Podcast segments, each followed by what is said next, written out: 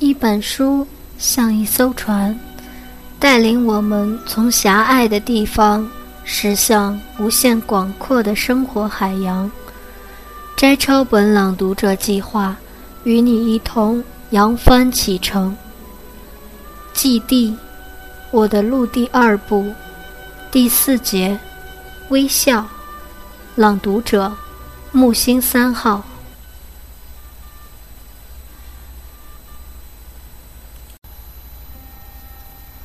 微笑吧，因为生命如夏花般短暂。即使来不及看够灿烂的风景，也请把嘴角扬起，至少在消逝前留下灿烂的表情。姐姐一直对每个人微笑，把人们的同情拒绝在她的笑容外。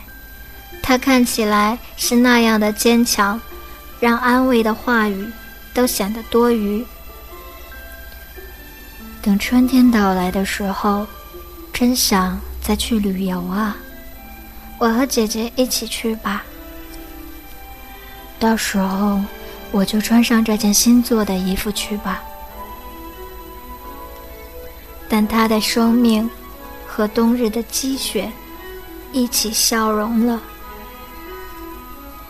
在春天阳光到来的时候，泥土掩盖了他的躯体，而我的心里也保留着姐姐和我的秘密。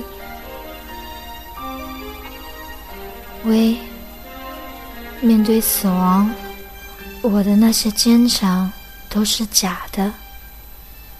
来到这个世界上，连梦想都还没来得及实现。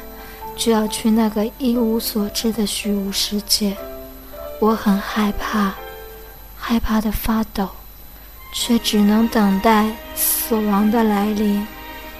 但更可怕的是亲人朋友同情的目光，让我觉得自己更可悲，所以，我只能微笑而已。如果我坚强的笑着，大家也会和我一起微笑。那么我的悲剧就像是别人的事情了，我只能静静的听着，因为任何安慰的话都没有用。要是能把害怕和痛苦都装在另外一颗心里就好了。姐姐，我们在这件衣服上绣一颗心吧，把你的害怕、痛苦都装进这颗心。然后继续微笑着过完剩下的时间，好吗？哪怕这只是一个幼稚的游戏，我们依然虔诚的相信它是可以化解苦痛的魔法。因为生活如此的残酷，我们只能藏起悲伤，继续微笑而已。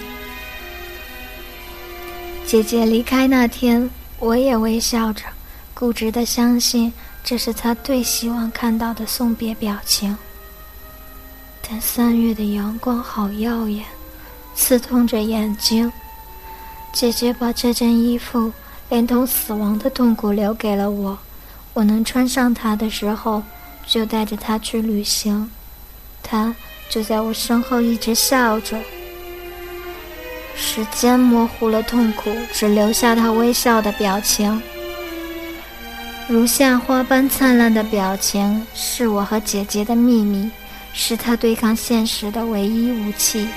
我们一起上路，把所有美好的风景都看进这颗心里。